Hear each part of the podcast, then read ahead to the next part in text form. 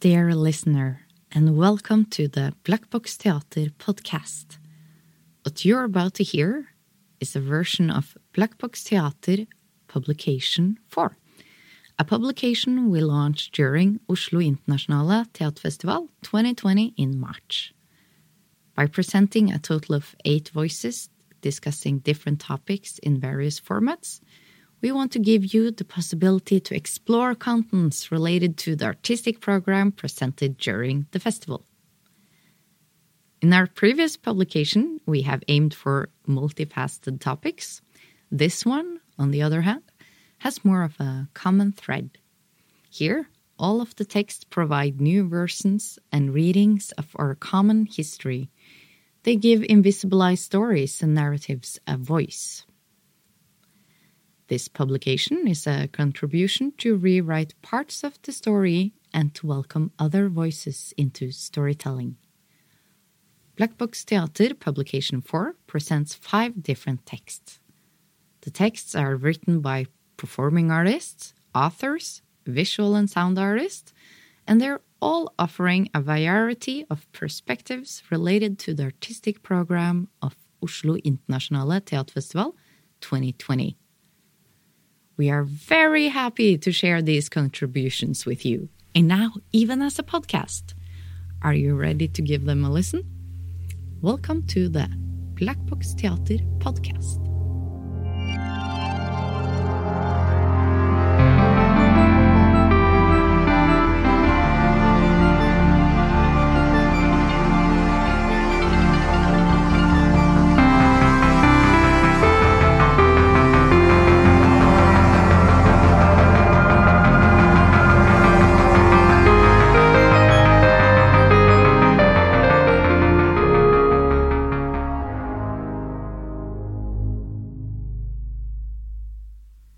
This very first reading of our podcast, you will hear Muddy with Her Footprints by Jonas Eika. Jonas Eika is a Danish author born in Aarhus in 1991. Eika made his literary debut with the novel Lageret Huset Marie, Warehouse House Marie, in 2015. In 2018, he followed up with Efter Solen, After the Sun, for which he received the Nordic Council Literature Prize. In this podcast, however, Jonas Eika will read a new essay, commissioned especially for Black Box Theater Publication 4.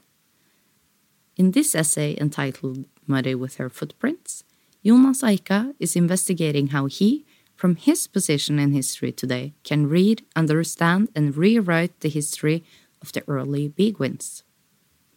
The early Beguines were a group of religious women who sought to live outside the patriarchy, society, and the church. Muddy with Her Footprints was originally written in Danish and translated into English by Sherilyn Hellberg. In this podcast, you will be listening to the English version of the text, read by the author himself. Enjoy!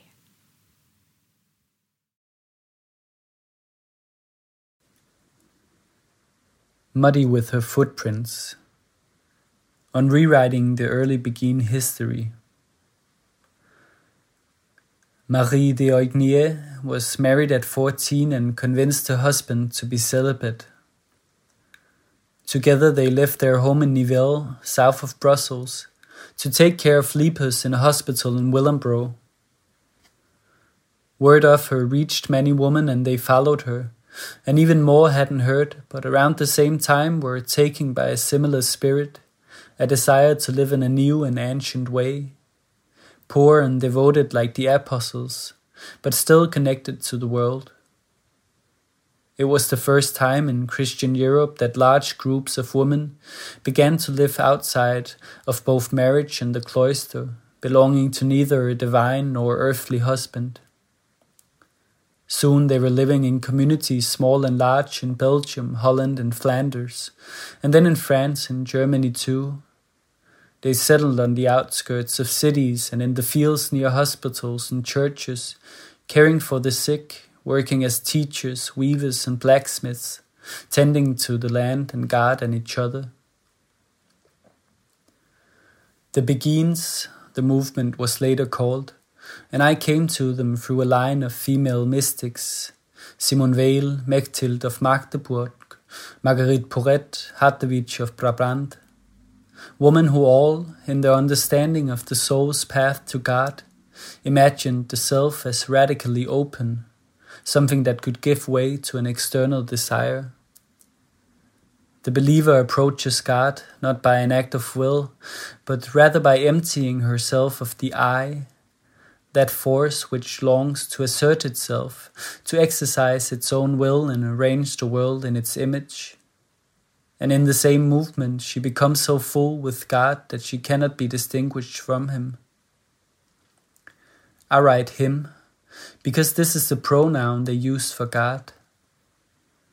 And even though submitting one's will to a male God may not seem a particularly feminist strategy, I would argue that there is something subversive about the medieval female mystic's notion of emptying the self, or decreation, as Simone Weil put it many years later, quote, to make something created pass into the uncreated, unquote.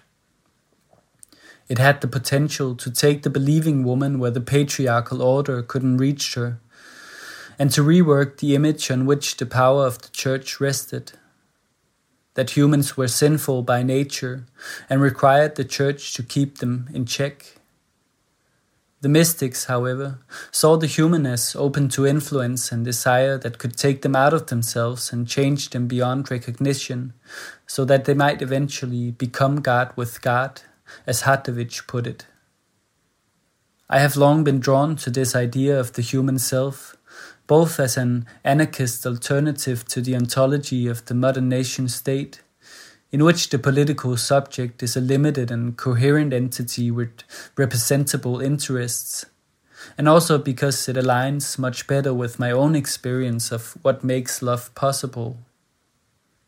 In close friendships, romantic relationships, and political engagements, I am sometimes taken outside of myself, emptied and taken hold of, even if only briefly. Part of myself recedes or dissolves and makes room for something that might be called love to enter. For me, all love and desire is bound to this feeling of not being whole, of being traversed by and subject to forces external to myself. It's also a feeling of not being a man, at least in binary patriarchal terms, where the male subject is seen as sovereign, impenetrable, never the object of something or someone else.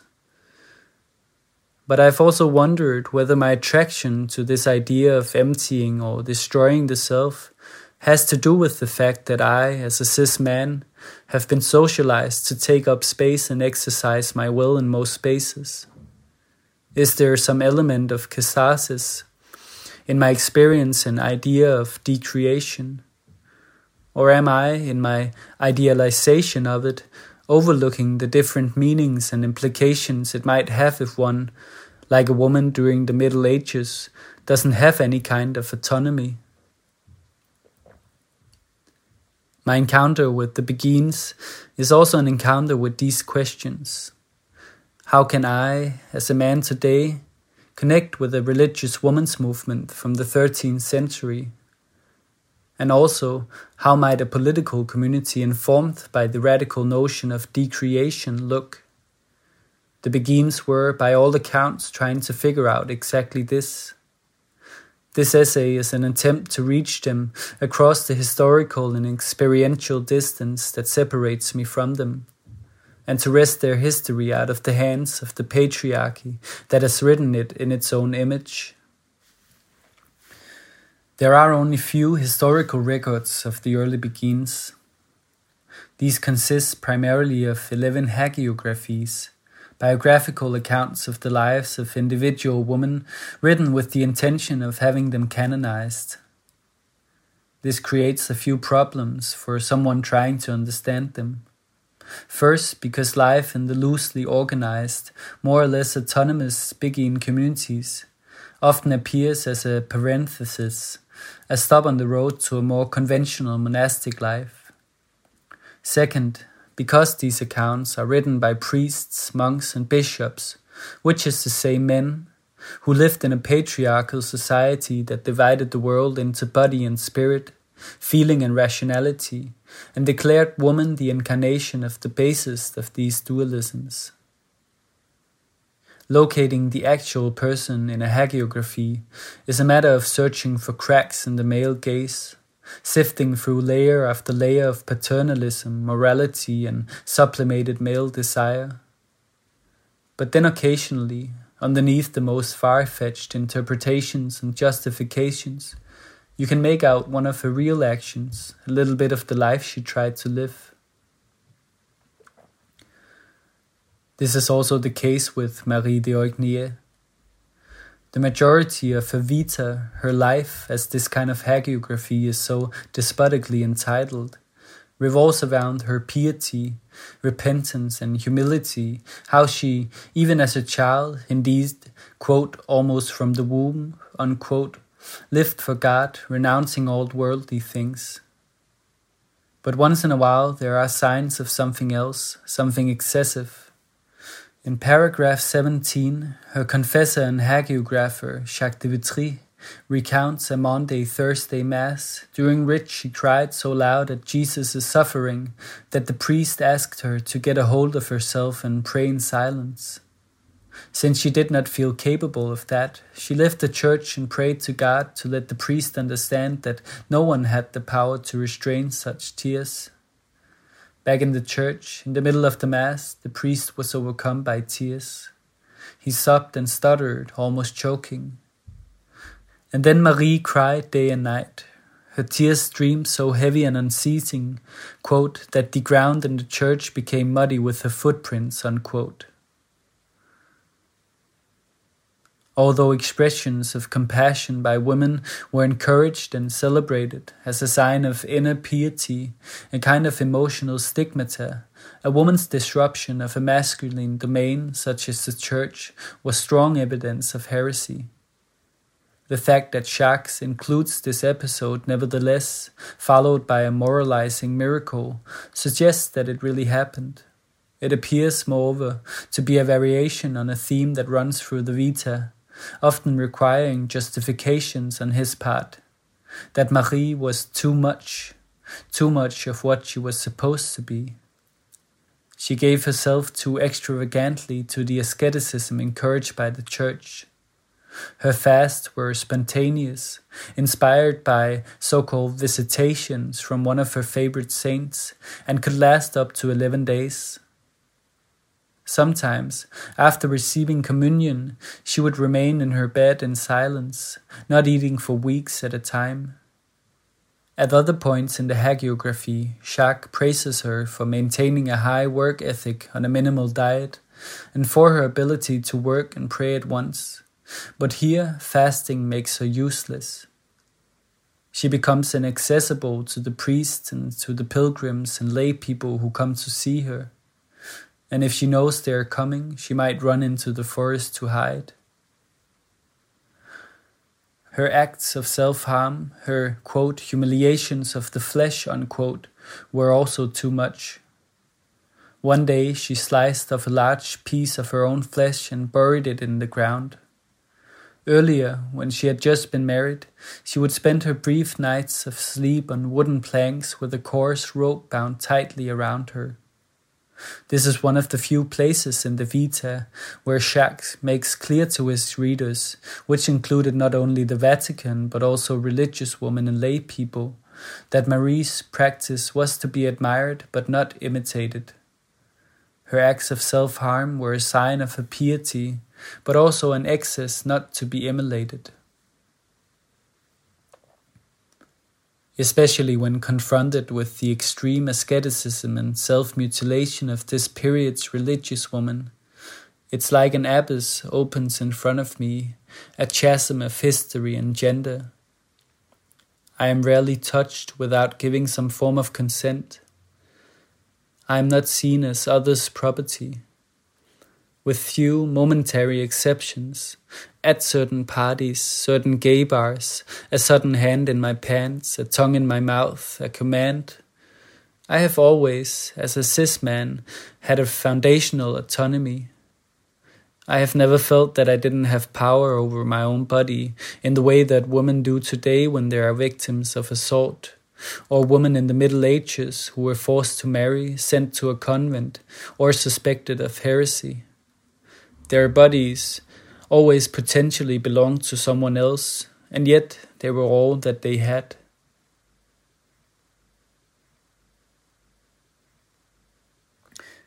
This is essential to understanding their acts of self harm, their long fasts and vigils, their ecstatic visions.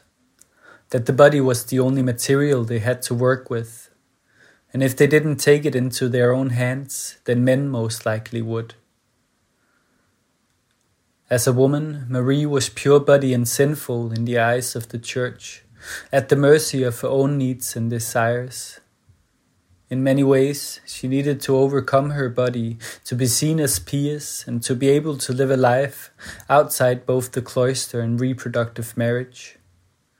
With this in mind, it can be tempting to interpret her self harm as either a kind of internalized misogyny or as a planned performance, something that would convince Jacques and the other clergy members of her holiness but both of these readings seem insufficient. They suggest a form of female spirituality that was at most an imprint, a photo negative, of the patriarchy that surrounded it. There is, moreover, nothing in the historical records to suggest that the violently ascetic and at times self mutilating religiosity of these women was strategic. In fact, the few surviving texts written by the 13th century Beguines bear witness to an intense attempt to become one with God through a kind of self directed violence. In The Mirror of Simple Souls, a kind of manual to achieve mystical union, Marguerite Porete describes the seven stages that the soul must pass through to overcome original sin and become one with God. In the first stage, the soul is touched by grace and filled with the desire to exercise God's will. But in order to do so, it must detach from its own will. It must dismantle or empty the self, a process that becomes physical and violent in the third stage. One must crush oneself, writes Porete, hacking and hewing away at oneself to widen the place in which love will want to be. Self harm, taken literally or figuratively, is in fact a necessary part of inner transformation. Motivated by grace, it creates an opening in the self for something else, namely love, to enter and take shape. It vacates this space for a new subjectivity, a self neither autonomous nor self contained, but rather open to greater forces. Self annihilation is not, first and foremost, a strategy, a means of worldly liberation. The relationship between the two is different. To destroy the self, one must have a certain level of autonomy, a self to destroy. As the French mystic and philosopher Simone Weil wrote more than 600 years after Marguerite Porete, we possess nothing in the world, a mere chance can strip us of everything except the power to say I. That is what we have to give to God, in other words, to destroy. In medieval Europe, however, women did not have the power to say I, at least not in a way that bore weight against their brothers, husbands, or the church. If a woman refused to be married, it was to save herself for a male god, her heavenly bridegroom, she was either to remain in the home, subject to the authority of a father or husband, or be subject to the church under monastic rule, which demanded that nuns must be completely isolated from the world. Marie de Oignies began to harm herself, quote, because she clearly did not have power over her own body, unquote. That's how Jacques de Vitry puts it, who probably meant that she couldn't control her desire, but his words suggest something else, perhaps something more true. That her body belonged to a man. She had just been married, but hadn't yet convinced her husband to be celibate. Her self subjugation might therefore be seen as a way of reclaiming her right to her body, a subjugation of herself for herself. Is this also the case of self harm in general? Might it also be a way of simultaneously destroying and claiming power over oneself? That is, in any case, how I have experienced it, from both the inside and outside. When I've been so full of grief or shame that I didn't know what else to do, or when I've been close to someone who hurt themselves. An enclosed, self sufficient activity, a loop that shuts out everything else, in Marie's case, the men to whom she was beholden, whose authority she had to circumvent, not to be seen as a heretic or completely without protection. First her husband, and then later Jacques and the other priests of Voignier, and then all the pilgrims and wealthy men who came to claim something from her a counsel, a prayer, an exorcism. A thought, the ascetic and self mutilating religiosity that occasionally shines through in the hagiographies of Marie and the other ten women constituted a threat to the patriarchy because it simultaneously challenged masculine authority and made the religious woman inaccessible to men, taking both the form of attack self generated stigmata, the muddy footprints on the church floor, and withdrawal into the forest, into the commune, into the long, silent fasts that rendered these women useless. And beneath it all, an inner transformation was taking place. A becoming nothing that is also a becoming God, in so far as God might fill the space that the self has left behind.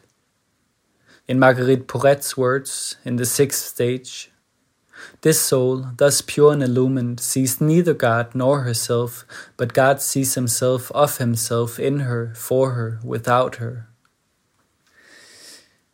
But when the soul lives within a woman who herself lives within a patriarchal system as dominant and pervasive as it was in 13th century Europe, self annihilation does not necessarily lead to liberation, but can also take the form of self effacement.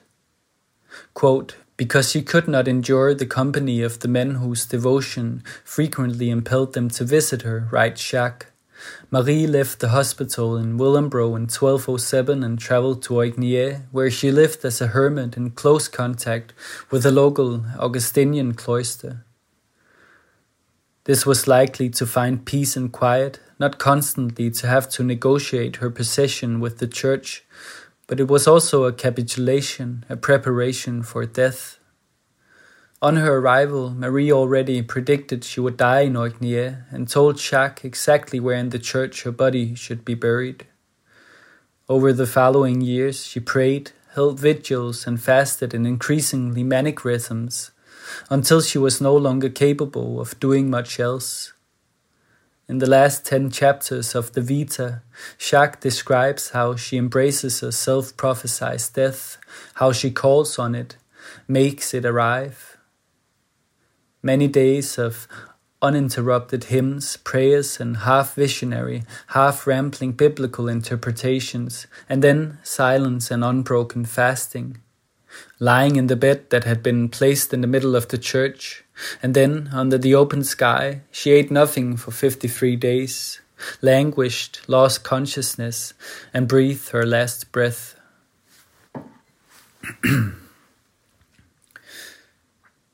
Marie disappears here. First, she's veiled by Jacques' gaze, which makes her protracted death appear a celebratory liberation from her flesh, her frail limbs relics, her last day a wedding day. And then she becomes inaccessible to me as she was to those around her. She plunges into herself, becomes mute. There is a kind of suffering here I don't understand. It might seem obvious to see her death as a last act of resistance or last subjection, but I don't feel capable of interpreting it. I know that aversion to food, the desire not to consume anything, but for me it lasts a few days at most and is indistinguishable from a desire to be less, less of a man. The aversion to inhabiting a gender, always looking to satisfy its desire to assimilate the world in its image. A key aspect of the male gaze of the hagiographies, the complete failure to grasp the one turned away, the tendency to take the one turned away, and especially the woman, as an invitation, even when she is beside herself or unconscious, even when she is dead, she offers meaning. And still, this sense that my attempt to empty myself comes from a position of excess and autonomy, that my desire to destroy my enclosed and willful self is also a form of resisting the position I've been gendered to occupy. But is it also possible that the autonomous and impenetrable subject, who occupies such a central place in the misogynistic and anthropocentric culture of the West, is in reality a subject created in the image of a man, and in that sense not worth striving for? That thought also makes it necessary to insist that the self destructive spirituality practiced by Marie and her contemporaries possibly constituted a project of liberation, which didn't need to end in self effacement, and might have led to new ways of life. Before she moved to Oignies, to begin her slow process of dying, Marie lived near the hospital in Willambroux for 15 years, surrounded by a group of trusted female companions. Jacques writes little about this period of her life, which makes me imagine things their lives without men, how they took care of each other and created the necessary structures for their ascetic practice, their ecstasies and visions. How they read and wrote and taught each other, working to increase their strength, tending the land, taking care of the animals, building houses, trying to become self sufficient so that they could also materially divest from the patriarchy. It was around this time, between 1190 and 1225, that the Beguine movement started and had its first informal phase. Marie de d'Oignies was previously thought to be a kind of founder, but most historians today agree that the movement started spontaneously and didn't have any unifying figure. Small communities of women looking for something similar, often leaving parents, husbands, and children behind to find it sprang up in multiple places in the Low Countries within a short period of time. They had no established rule or central order. They organized themselves in small, non hierarchical communes that shared their land and traded freely, a kind of anarcho communism. Most of them worked, either with textiles or the land, or as nurses and teachers, so that they could support the withdrawn life of contemplation that seems to have been so important to them, while still playing an active and visible role in social life. They became a kind of threshold figure, capable of crossing the border between the religious and worldly spheres over the course of a life or a day. Beguine and celibate for a period of time and then married, or vice versa wandering from their houses, which often lay on the city outskirts, to the church and back again, working in town or the fields during the day, to retreat into prayer, reading, and meditation at night. Their border crossing quickly became a threat to those in power. Around the year 1230, local and regional lords, in collaboration with the church and a number of religious orders, began to gather the beguines in large enclosed architectural complexes known as court beguinages, which consisted of apartments and workshops set around a centrally located church. The complexes were a kind of town within a town. They could accommodate up to 1500 people and they were legitimated by language that strongly recalls that used by contemporary nation states to legitimize discrimination, increase police force, and states of emergency. They were a necessary protection against the threat in a number of foundational charters of the 13th century court beguinages, both ecclesiastical and worldly authorities claim that they intend to protect the local beguines from the danger of sexual assault associated with wandering through market squares and inns on their way to church and back home. It makes me wonder whether the kinship between the patriarchy and the modern states is exactly that Both legitimize their existence by claiming to protect against the threat that they are responsible for creating. The state uses a state of emergency, the patriarchy the threat of sexual violence, and to give this threat the appearance of a necessary condition, of a law of nature, both the state and the patriarchy rely on an image of humans, and especially women, as inherently sinful. Christianity delivers it in the form of original sin, a burden that the women of the Middle Ages bore the greatest weight of. In the story of the fall, they became the cause of sin, and in medieval Neoplatonic images of the world as pure body and desire, the source of all kinds of sins, even when they were victims of sexual assault. The blame, which to this day is often placed on victims of sexual assault, can accurately be called medieval. In reality, the patriarchy's problem with the Beguines was not that they were women wandering freely about town, but that they no longer could be identified as such. As the Franciscan theologian Gilbert de Tournai wrote in a letter to the Pope, there are among us women whom we have no idea what to call, ordinary women or nuns, because they live neither in the world nor out of it. In their very way of life, the Beguines broke with the categories that the patriarchy used to classify a woman's life worldly, meaning in the world, under the authority of a father or husband, or religious, meaning outside of the world, under the authority of God by the laws of the cloister. A Beguine life was neither, neither nor. It wasn't classifiable, sidestepping the worldly slash religious binary the Beguines were able, for a time, to escape the category of woman as defined by the patriarchy, and took on the power to define themselves.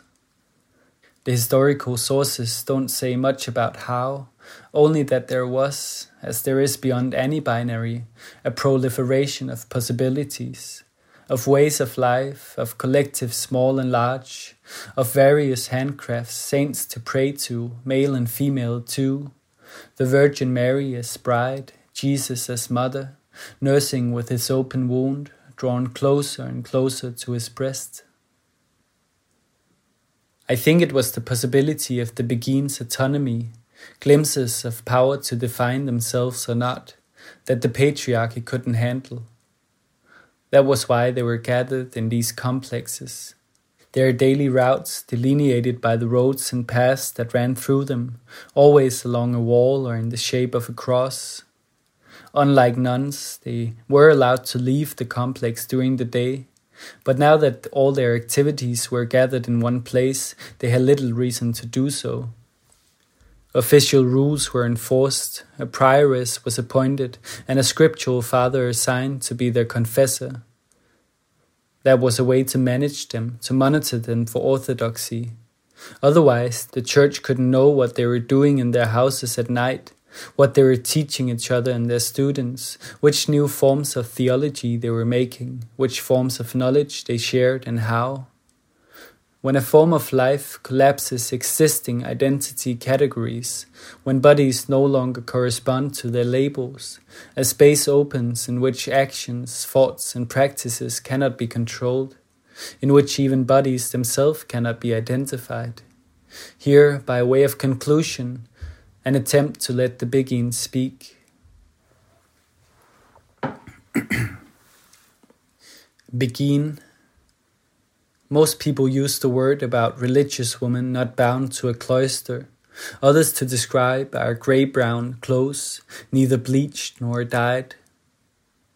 But some have told me that it comes from Albigensis or Albi, the lecherous town in southern France where there was the outbreak of heresy and others that it refers to one who stutters, mumbles, speaks unclearly, as if falling into their prayers, a prayer so private it cannot be heard. I think that the latter must be the right, because the learned always suspect us of our language, that we read the scriptures unlearned and misinterpret them, that we say one thing and mumble another, Once we were depicted with bulging amber eyes and forked tongues, not here, but in the house of our sisters on the other side of the river, and above the painting there stood Begin. And yet some of us has begun to take the name, those who have purchased property. They call their residences beguinages, and have appointed a magistra, a prioress, someone in charge, approved by a priest or a prior. I know that Clarice occasionally acts the role of leader here, but that was never the intention. We meant to live together in our collective renunciation of power, of what follows from property and the ability to say I, to exercise one's will, to decide for others. I thought that the latter would be gone with the former. I understand that the knowledge of the suspicions that surround us make Clarice afraid and make her cherish what the others say we are. But are we even beguines? Are we not mere women living together in poverty, from our own harvest and the work of our hands? Are we not mere farmers, doctors, teachers, weavers, and blacksmiths? Did we not labor on our ancestral land? Did we not stand in the field, feel the grain brown expanse pulling ourselves out of ourselves and know we could be so full of God that nothing else would be left? And did we not take to the cities to find each other, or to find support in chastity when a farmer bought the land and thought we should be part of the purchase? Or were we already in the city, finding each other through the tenderness of our hands? Do we not observe the canonical hours, morning, afternoon, and evening, and make the time between an unbroken prayer? And do we not forget them if Jesus' wounds draws us in, if he asks us to drink or stick a finger inside? Do we not think of him if it is him we love the most, or of the Virgin if it is she?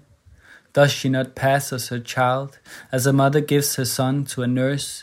And do we not receive him and kiss his face as if we were eating a piece of fruit? And do we not let ourselves be married to her if that is what she wants of us? Do we not know our desire, and do we not follow the path that will make it flourish until it too exceeds us? Is it not so? Are we not many?